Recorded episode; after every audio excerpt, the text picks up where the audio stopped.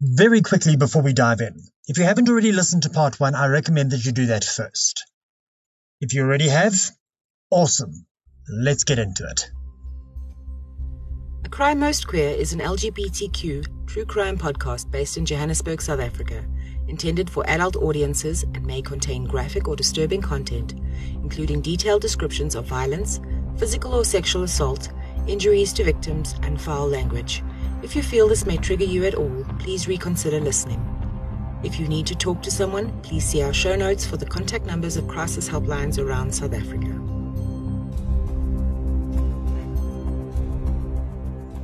Welcome to Crime Most Queer. I'm NJ Hourquebie. So, last time we got started on the upstairs lounge fire of 1973, and apparently the cliffhanger was a bit of a dick move. Sorry about that but I'm afraid you're not going to like me very much this time either. Unfortunately, there is way too much to get through for just one episode. But for those of you who are here for the gory details, you're in luck. Today's episode deals with the actual fire. For those of you who would prefer not to hear that part, there is a second graphic content warning coming up, and that's where you can safely stop the episode. Right. Let's pick up where we left off the last time. For a moment, Roger considered going back upstairs and confront. Actually, no. Let's recap quickly. Last time, we spoke of an altercation that broke out between Lounge regular. No, wait, we'll get to that in a bit. Let's jump back a couple of hours, because I kind of glossed over events that took place earlier in the evening. Roger Nunez was not the only one causing crabs at the upstairs lounge that evening.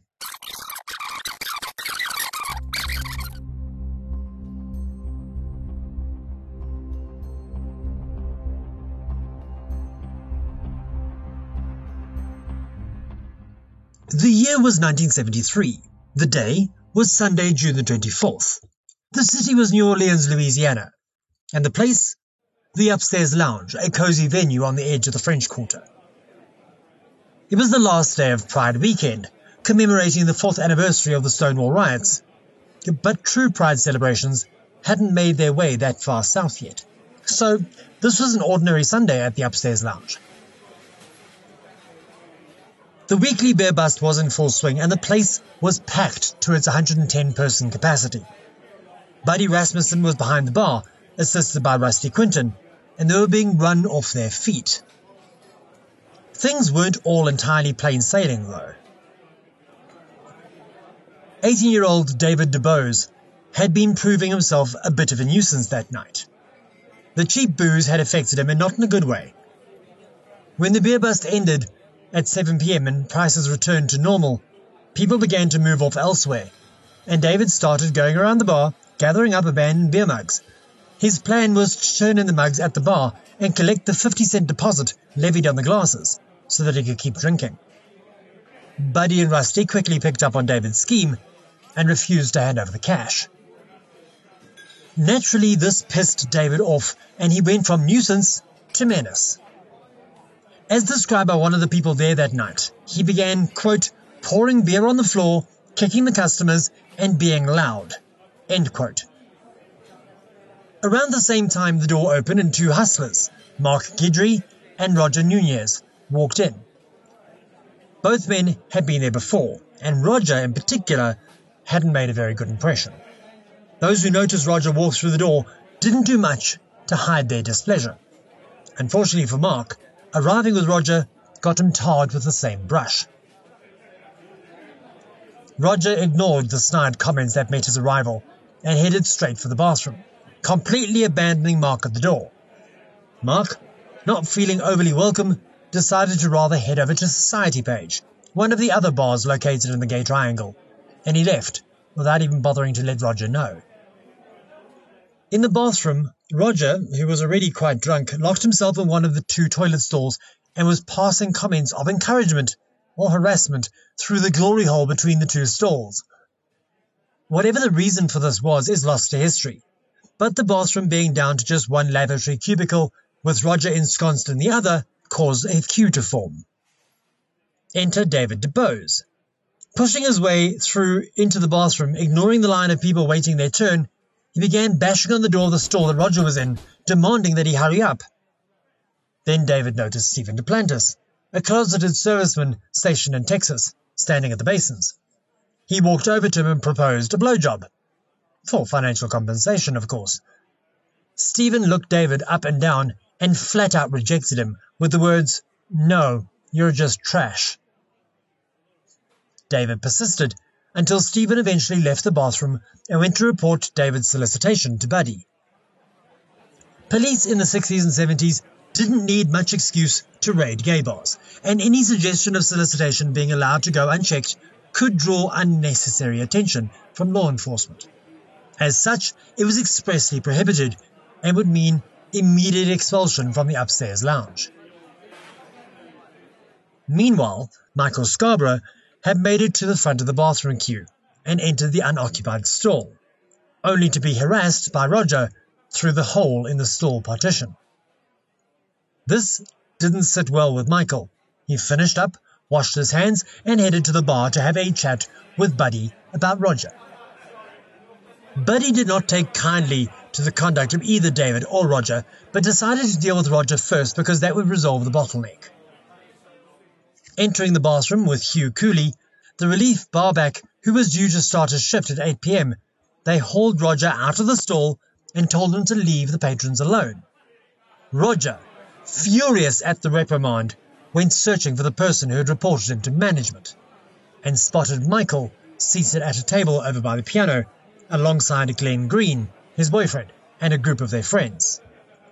Michael, the son of a British bail bondsman, had grown up having to stand up to his hulking father, and was not one to shy away from conflict, unlike Glenn, who was the gentler of the couple. Roger flopped down to the table and began harassing the group of friends, paying special attention to Michael. Glenn tried to ignore Roger, but eventually Michael lost his shit completely and sprang to his feet, his fist already in mid flight. The punch connected Roger square on the jaw, breaking it, as it turned out, and the impact sent Roger tumbling backwards onto the floor. Nearby, Stephen Duplantis was chatting to Stuart Butler and his partner Alfred and turned to see what the commotion was all about. Like Roger's reasons for passing comments through the glory hole in the bathroom, what actually transpired next is lost to history, but there are these two accounts, which are pretty similar. According to Michael, Roger glared at him and said, I'm going to burn you out. Stephen, on the other hand, heard Roger say, I'm going to burn this place to the ground. Whichever it was, it's worth noting that both Michael and Stephen heard the word burn. Buddy was headed in David's direction when he saw that shenanigans were afoot over by the piano. He immediately changed direction and hurried over, with Hugh hot on his heels. Buddy didn't tolerate brawling in his bar, and he had a choice to make. He could either throw Michael out for swinging the punch or throw Roger out for instigating the fight. Ultimately, he decided that seeing as this was Roger's second strike for the night, he would be the one to go. Roger refused to leave of his own accord, so between Buddy and Hugh, they literally picked the man up and carried him out the door, with Roger screaming and spitting and kicking the whole way. Roger was then dragged down the stairs and out onto the street and told to be on his way. The two men returned upstairs to find David, defiant as ever, dancing with a beer mug in each hand, neither of which he had paid for. In one fluid movement, Buddy and Hugh each grabbed David by an arm, and he too was hauled downstairs.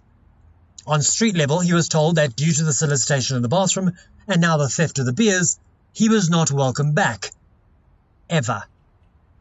They turned to head back inside when David realized that he still had the beer mugs in his hands. He threw both of them at Buddy and Hugh, and the mugs shattered in the foyer, covering the entrance in glass. Buddy looked down at the broken glass and asked Hugh to clean it up.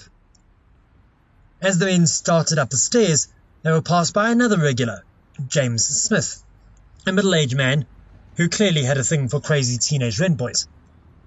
The last that Buddy and Hugh saw of David was James approaching the teen. James and David then headed off back to James's place, where he cooked David a meal, gave him a blowjob, paid him $10 for the privilege, and then dropped him at the Golden Slipper on the opposite end of the French Quarter. Back at the bar, Michael returned to his conversation with Glenn and his friends. Stephen looked at his watch and realized that he needed to leave if he was to make it back to base in San Antonio by the next morning. He advised Stuart and Alfred to leave too. Something about the tone in which Roger had said the word burn unsettled him. Stuart was having far too much fun and was in no mood to leave, but Alfred was swayed by Stephen's warning and said he wanted to go. Either way, Stephen had to be off, so he kissed his friends goodbye and headed down to his car. On his way out of the main entrance, he said goodbye to Hugh, who was cleaning up the glass, and said he would see him again next time. He had no idea there wouldn't be a next time. Alfred became insistent that he and Stuart leave, and an argument ensued, with Stuart accusing Alfred's paranoia of getting the better of him. But the men ultimately left shortly after Stephen. And we're now more or less back where we left off. David Gary, affectionately known as Piano Dave, was seated at the piano, banging out show tunes and hits of the day, while Reginald Adams, known as Reggie, was trying to have a chat with a very drunk Adam Fontenot, Buddy's boyfriend. Reggie's partner, Regina, still hadn't returned from her quick walk home to get the checkbook ahead of dinner. Not far from Reggie and Adam, Francis Dufresne was on a first date with Eddie Warren, who was accompanied by his brother, James, and their mother, Inez. John Golding was chatting to a group of friends, including dentist Dr. Perry Waters. Over at the bar, James Hambrink was plying Robert Van Langendonk, who may or may not have been James's rent boy for the evening, with alcohol. This was Robert's first time at the lounge, and it would be a night he'd never forget. A short while earlier, radio personality Rod Wagner had dropped off his boyfriend, rising entertainment star Bud Matyi, at the lounge. Rod didn't go to the lounge because he thought it to be a bit of a dive in the wrong part of town. But Bud, who had recently landed a recording contract under the name Buddy Stevens, had agreed to relieve Piano Dave on the keys. Behind the bar, Buddy returned to serving drinks to the crowd. Hugh had also returned from cleaning up the entrance and decided to get behind the bar and begin his shift early, seeing as he had pretty much already started. At the end of the bar, closest to the door, Luther Boggs was sitting with his friend, and sometimes beard, Jean Gosnell. He was usually busy on Sunday nights. Between the weekly beer bust and the after service social gathering of the New Orleans chapter of the MCC, or Metropolitan Community Church, the place did a brisk trade. But Buddy had been doing this shit for years. He could handle it. Meanwhile, down on street level, Roger Nunez had returned and stood in front of the entrance to the upstairs lounge, glaring up the stairway leading to the heavy fire door. In his hand, he held a brown paper bag. And with that, we're all caught up. Consider this your second graphic content warning. We are diving straight into the action. I'm about to describe a truly horrific scene and the gruesome ways some of the victims died. But as you will discover as we get further and further into the story, to sugarcoat it would be an insult to the memory of the people who were lost. To gloss over the details of what happened that night would make me no better than the New Orleans media of 1973. Let's do this.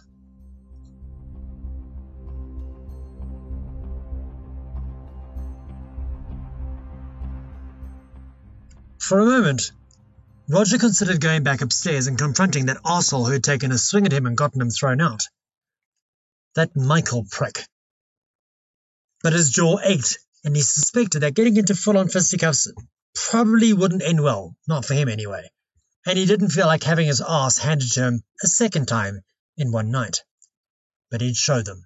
He'd show them all. From the paper bag, he removed the lighter fluid he had just purchased at Walgreens broke the seal, and sprayed a jet of liquid onto the lower steps.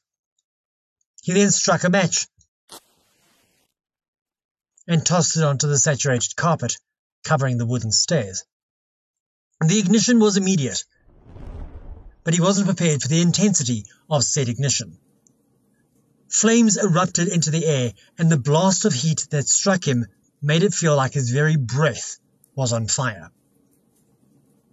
The drapery covering the walls began to waft in the rapidly heating air, as the updraft drew colder air in from the street. Then a corner of the material caught alight, and Roger realized shit was going pear-shaped at lightning speed. He needed to get out of there in a hurry. He dropped the tin and ran off down the street. It's not known whether it was Roger or some other passerby who rang the buzzer to alert the people inside of the fire, or if the intense heat caused the wiring to malfunction. But when Luther opened the fire door, the sudden abundance of fresh air sealed the fate of the upstairs lounge. The fireball that burst through the doorway guaranteed one thing and one thing only Inferno. Laughter and revelry instantly turned to screaming and terror. As far as most of the customers in the bar knew, that stairwell was the only way out of the building, besides the windows overlooking the roadway below. But they soon realized that the safety bars were too close together to allow for anyone other than the smallest among them to squeeze through. And even some of those people needed a forceful shove from behind. Once outside, however, they had nowhere to go. They could only jump from the narrow ridge not more than a few centimeters wide that ran around the building's facade, and hope that people on the street below would catch them, or at least try to break their fall. Luther, who had taken the fireball full in the face, rushed back to the bar, grabbed Jean's hand, and dragged her towards the window, seemingly oblivious to the burnt, blistering flesh that now covered his hands, face, neck, arms, and chest. His primary focus was to get Jean out of the burning building, and that window next to the bar counter, overlooking Iberville Street, the one with no bars on it, the one leading out onto the fire escape. That was their only option.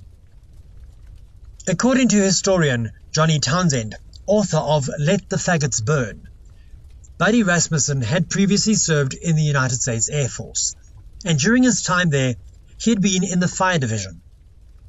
He had been trained for this. When the flames came through the door, he kept a cool head and got to work doing what needed to be done, getting people the hell out of that building. Again, this was 1973. Fire codes back then were nowhere near what they are today. There were no requirements for clearly marked emergency exits, and the door leading out onto the roof behind the backdrop at the back of the stage was hardly ever used. That night, Buddy was one of the very few people in the upstairs lounge that even knew of its existence. But he got to work. As the room filled with smoke and flame, Buddy hurried the length of the bar, yelling for everybody to follow him. But the screams of terror and the roar of the fire drowned out his voice, and only the people in his immediate vicinity, those seated or standing right at the bar, heard him.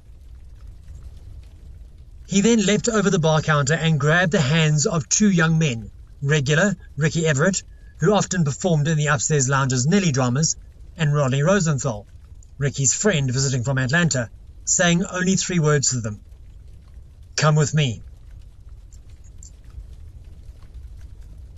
As he made his way across the venue towards the theatre, the fire had started to lift the carpet from the floor. The lavish curtains and drapery were ablaze, and flames greedily devoured the flocked wallpaper. Every person Buddy encountered he ordered to follow him. As he passed through the lounge area, he saw Mitch Mitchell, the associate pastor of the MCC, and yelled over the din that he needed to help lead people to the back of the theatre. Mitch did as he was told. Again, as with the exact number of people in the upstairs lounge, reports vary on this number too, but the general consensus is that Buddy guided between 20 and 30 people to the back of the venue, away from the bar away from the fire. That's somewhere between half and a quarter of the people in the venue that night who owe their lives to Buddy Rasmussen. In the chaos, Ricky lost both Ronnie and Buddy in amongst the throngs of terrified people, all desperately trying to find a way out. But having performed on that stage many times, Ricky had an idea as to where Buddy was headed and stumbled on through the smoke. Buddy swung open the fire door leading into the theatre and rushed through, making a beeline for the stage. As he went, he pushed the makeshift tables out of the way and tossed any chairs he could reach off to the sides of the room. to clear a path for those following him. On reaching the back of the stage, he grabbed the backdrop, yanked down hard to dislodge the material from its fixings, and tossed it aside. Then he threw open the door, telling people to cross the rooftop and find a window into the next building. That was their way out. As he continued the evacuation, Pastor Mitch burst out onto the roof, calling for his partner, Horace Broussard. He asked if Buddy had seen him come past, but Buddy hadn't. Mitch turned and rushed back into the building. At the same time, as Ricky Everett was approaching the exit and the faint glow of the lights shining in from Chartres Street began to appear, he turned his head to see if Ronnie was behind him, but he wasn't. Panicked, Ricky turned and headed back towards the burning room. Mitch ran past him in the same direction. Buddy also ran back into the building to try and see if there were any other people struggling to find their way through the smoke. But when he reached the theatre's fire door and looked through, all he could see was a glowing orange haze. He knew it was too late. He just hoped that people had gotten out onto the fire escape or through the large windows that ran around the venue. To prevent the fire spreading any further, Buddy closed the fire door and the smoky room was plunged into darkness. The smoke too thick to allow any of the light from outside to penetrate much past the exterior door frame at the end of the room. The sudden absence of light disorientated Ricky for a moment, and he realized that all hope of finding Ronnie was lost. He turned back in the direction he hoped he'd just come from and stumbled his way towards the door and safety. When Ricky stepped out onto the rooftop, coughing incessantly, there was only one person on the roof, a man he hadn't seen before, and this man helped him down into an apartment window so that he could make his escape. Back in the venue, Luther tried desperately, but unsuccessfully, to open the window above Iberville Street to gain access to the fire escape, which, despite its purpose, offered no way down onto the sidewalk. To get down, they would need to jump. Meanwhile, on the Chartres Street side of the venue, Pastor Bill Larson was desperately trying to force an air conditioning unit out of one of the windows to open up a space for him and others to crawl through. Neither of them were having much success. Eventually, Luther grabbed Jean and shoved her right through the glass, breaking some of her teeth in the process, and she spat out their shattered remains onto the steel steps in the road below. Just then, Luther came tumbling through the window onto the metal landing and yelled to Jean that he was on fire. She patted him down to douse the flames, and then Luther, critically injured, jumped down onto Iberville Street below. Jean called into the thick smoke, telling people to follow the sound of her voice, that an exit was now available to them, and she took a few steps up the fire escape to allow them to get past her, and jumped down to safety. When Ricky made it out onto Chartres Street, he was met by a scene of utter pandemonium. Soot covered people desperately calling out the names of their friends and lovers, trying to establish if they too had made it out safely. Suddenly, a voice behind him bellowed out the name Adam! It was Buddy. He rushed off down Chartres Street and around the corner to where the fire escape was, hoping to be reunited with his boyfriend. Then Ricky heard his own name being hollered and saw Ronnie rushing towards him. Somehow Ronnie had managed to get ahead of him inside the theatre and had feared the worst that Ricky hadn't made it out. The two men embraced, clinging to each other as tears cut white furrows into the black soot on their cheeks. Buddy reached the fire escape, still calling out Adam's name just as Luther dropped down onto the sidewalk. Luther could tell that Buddy was barely holding it together as he asked if Luther had seen Adam. When Luther said that he hadn't, Buddy hurried off in search of the growing crowd of people who had managed to escape. Luther turned his attention back to the burning building, and his blood ran cold. When he looked up, he expected to see Jean on the stairs of the fire escape, but instead saw flames spewing from the broken window the metal landing and step that Jean had been standing on were now engulfed. As his eyes followed the steep staircase that ran along the outside of the building, between the two upper floors, Luther didn't even register that he was holding his breath. And then he heaved a sigh of relief. But the relief was short lived. While he had been distracted by Buddy, the fire inside had surged towards the now broken window and the abundance of oxygen beyond. Standing a few steps up the fire escape, Jean realized that she was in trouble. She was too high up the stairs to land safely, but the fire was on top of her. Her only option to flee the flames had been to run up, not jump down. Now, standing on the metal landing outside a window on the top floor, her one route of escape had been cut off. Going through the window back into the building was pointless. There was no way out that way. But flames were now billowing from the window directly below Jean. Even from down in the street, Luther could tell the intensity of the heat on his severely burned skin. But Jean was, effectively, being dangled over the flames like a sacrificial virgin in a cheesy 1950s adventure film. And the heat would have been unbearable. That was the moment that Luther realized he was about to watch his best friend burn alive.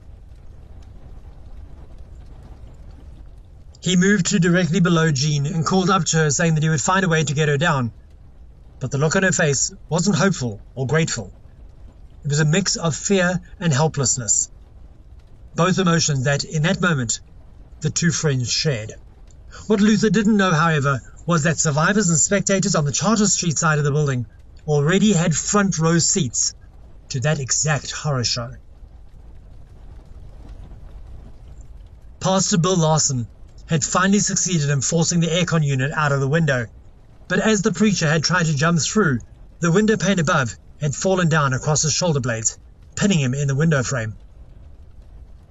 With his head, shoulder, and one arm outside the window, and the rest of him inside, all Pastor could do was scream, Oh God, no! as he was consumed by the flames. All people on the street could do was watch helplessly as he screamed.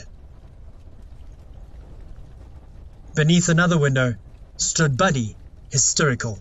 He was looking for his boyfriend, and he had found him. Through the window nearest the piano, he saw Adam, who had been too drunk to even stand, still seated on the same bar stool, waving his arms in the air as fire raged all around him. About a block and a half away on Bourbon Street, Regina was making her way back to the upstairs lounge when she first heard the sound of a fire engine siren blasting. And instinctively, she knew something was wrong. She began to run, slipping on the brickwork sidewalk, almost falling as she rounded the corner onto Iberville Street. But just as she came in sight of the building, she was stopped, barred from continuing by a police officer. She demanded to be allowed to pass, explaining that she needed to get back up to the upstairs lounge, that her boyfriend was waiting for her. The cop refused, that ain't gonna happen. That's the place that's on fire. Regina's world began to spin. She started calling out to people she knew from the bar, asking if anybody had seen Reggie. One man said that he may be on the Chartres Street side, because a whole bunch of people had gotten out that way. Regina raced off in the direction of Canal Street, desperate to find a way to get around the blockade. But between police, firefighters, and medical personnel, they had the area well cordoned off. Tears began streaming down her face. She needed to get to Reggie. She needed to find Buddy and Adam. She needed to know that they were safe. But little did she know that that was practically the exact moment that Buddy would see Adam for the last time. As Buddy watched, helpless and in horror, a jet of water from a fire hose blasted through the window, knocking Adam from his stool.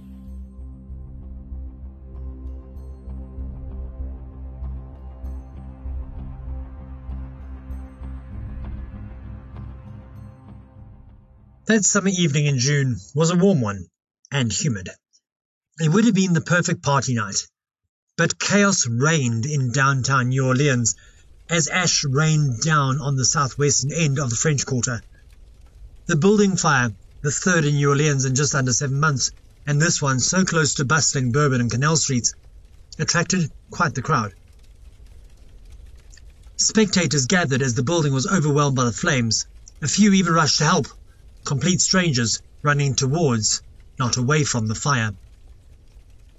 Howard Bartholomew was driving home with his kids when he spotted the blaze. He stopped and leapt out of the car, rushing to help. But there was nothing he could do. There was no way in that he could see, and no way to get the people inside out. The memory of that night has never left him. In the 2013 documentary, The Upstairs Lounge Fire, he told filmmaker Roy Anderson, quote, People were at the window cooking. That's the only way to describe it. Pieces of flesh literally landing on the sidewalk below in a scene so terrible. I don't want to talk about it anymore. End quote. The central fire station in Decatur Street is located literally 200 meters away from the corner of Iberville and Chartres Streets, as the crow flies. Even by road, it's only 500 meters. First right into Bienville, third left into Royal, first left into Iberville, two blocks down, and you're there. And that's on today's street layout. I have no idea if all the one-ways were in effect back in 1973. But as close as the fire was, getting a massive fire engine to the scene came with a whole host of challenges, not least of which was the fact that this was New Orleans on an early Sunday evening, at the height of summer, with a building on fire and attracting a crowd. yeah, good luck with that. Rookie firefighter 22 year old Terry Gilbert had been on the job for just two weeks when the call came into the station that a bar in the French Quarter was on fire, and he and his crew sprang into action, kitting up and jumping onto Engine 29 with 32-year-old Arthur Lambert behind the wheel. Traffic proved a mess, with cars and out on the town partiers clogging up the streets. At one point, Arthur pulled up onto the sidewalk to get around a jam and shunted a taxi into the glass window of a furniture store. Arthur stopped the fire truck and the deputy chief, seated behind him, said, Don't worry about the fucking taxi cab, get to that fire. Engine 29 was the first on the scene, and it took first responders, some of them hardened firefighters, a moment to fully comprehend what they were seeing. Terry had just returned from a tour in Vietnam and thought he had probably seen it all. But the sights, the sounds, and worst of all, the smell, shook him. Later, Arthur Lambert would describe the scene by saying, Quote, Flames shot from the building like blowtorches into the night. Men could be seen struggling hopelessly against the security bars on windows. Escape impossible. People on the street screamed for help. A sickening smell hung in the air. End quote. Terry Gilbert's recollection of the night was far grislier. Quote, it was horrible. These people, they were literally roasted alive. When your skin is exposed to open flames, you just melt, like candle wax. It's horrific. I don't think anything could have prepared you for something like that. No one deserves to die like that. End quote. More fire crews arrived, fire engines filling the street on both sides, and they quickly got the blaze under control. In total, from the time the buzzer sounded to the time firefighters managed to extinguish the fire, just 16 minutes had passed. 7.56 to 8.12 a mere 16 minutes. But when emergency services personnel were finally able to enter the building, they were reminded just how crucial every second was when putting out a fire. In amongst the charred remains of furniture and fixtures lay the equally charred remains of 28 people. 17 were found at the windows overlooking the corner of Iberville and Chartres streets, where they had clambered to get out between the narrow gaps in the safety bars. Six bodies were found by the piano. Four bodies were found in the bathroom, and one was discovered just inside the window leading out onto the fire escape. That should give you an idea of how quickly the fire gutted the upstairs lounge, how quickly those inside were overcome by the smoke and the heat, and how quickly the fire escape became inaccessible as a way out. Of the bodies discovered by the piano, Two were found lying on top of each other in a final embrace. These would later be identified as those of Pastor Mitch Mitchell and his partner, Horace Broussard. Mitch had made it out, but couldn't leave Horace behind, and they died in each other's arms. Another person who made it out was Buddy Matyi, but he had run back in to try and lead more people to the stage door. His body was also discovered near the piano, with his arms around two other people. They died holding each other in terror, knowing that they were about to die in the most gruesome of ways. As for Pastor Bill Larson, His body was left in the window, uncovered, in full view of everybody out on the street, for hours, while the FBI conducted their investigation. Another body was visible from the street. The unnamed man had tried exiting the window backwards when the fire had overwhelmed him, and he had died, hunched down almost in the fetal position, with one foot outside the window. All that remained was his one brown leather shoe with a gold buckle. Outside, on the street, another body lay on the sidewalk. He had managed to escape the burning building, but he didn't survive the fall, bringing the total death toll to 29. Luther Boggs and other injured survivors were being attended to by medics. Jean Gosnell was rescued by a fire crew using the ladder on their fire engine, and although seriously injured, she had survived her ordeal. Pictures of Luther would appear in print over the coming days, with loose, burnt flesh seen hanging from his hands. Other pictures and videos from that night would emerge, including photos of Pastor Bill's burnt corpse protruding from the window above Chartres Street, as well as civilians wheeling the injured past the cameras on gurneys. Regina was still trying to get through the blockade when she heard that they were taking the injured to Charity Hospital two kilometres away. She clung to hope like flotsam in a storm and decided that taking a cab to the hospital in the hopes that Reggie was there would be her best bet. At least she'd be able to ask after him more easily there. In total, 15 people were transferred to Charity Hospital where they were treated for second and third degree burns and smoke inhalation. Not all of them would leave.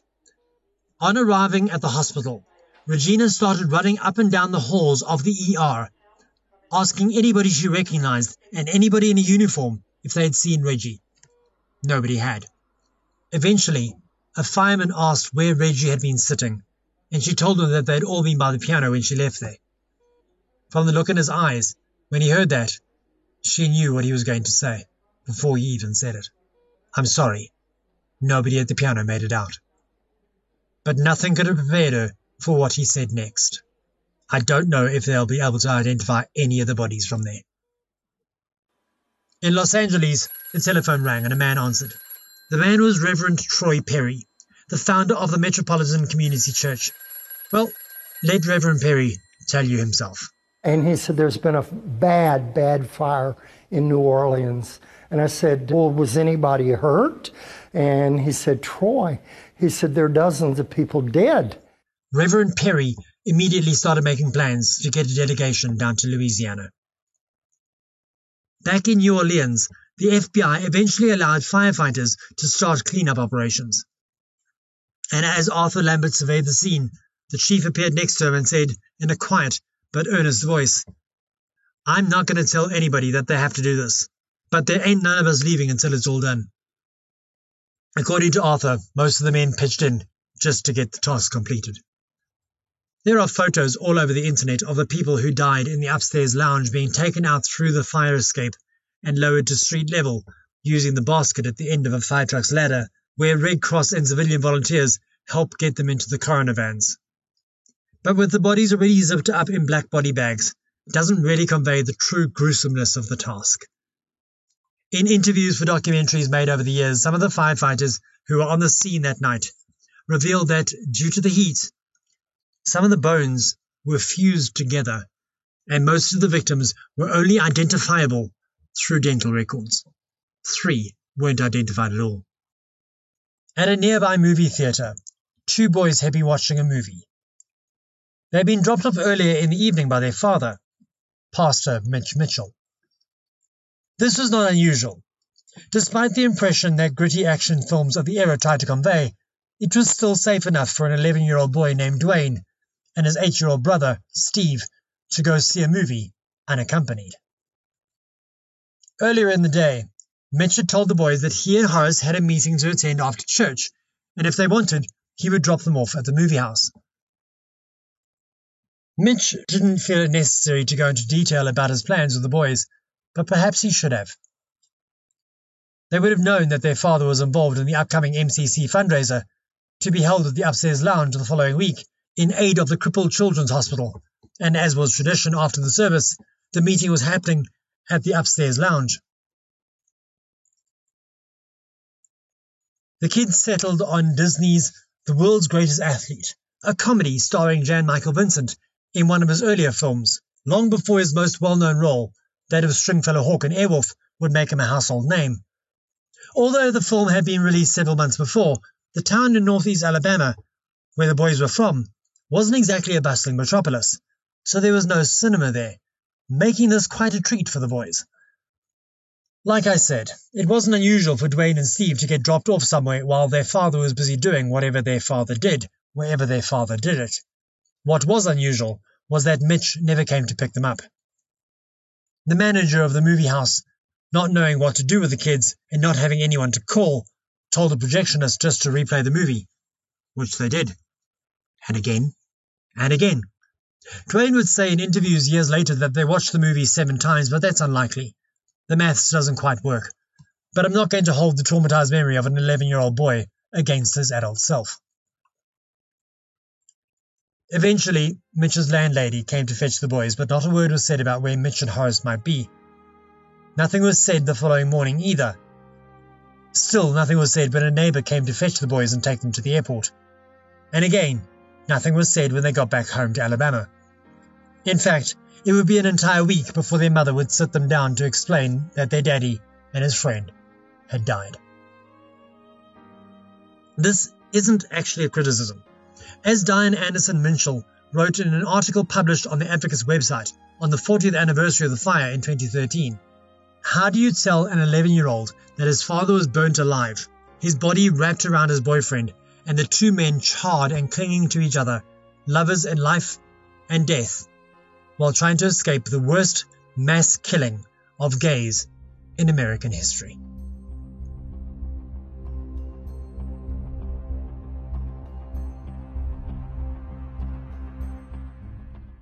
Okay, so let's lift that graphic content warning here and put a pin in this story for now. I'd hoped to wrap this up in a two-parter, but like I said at the start, there is still much to unpack.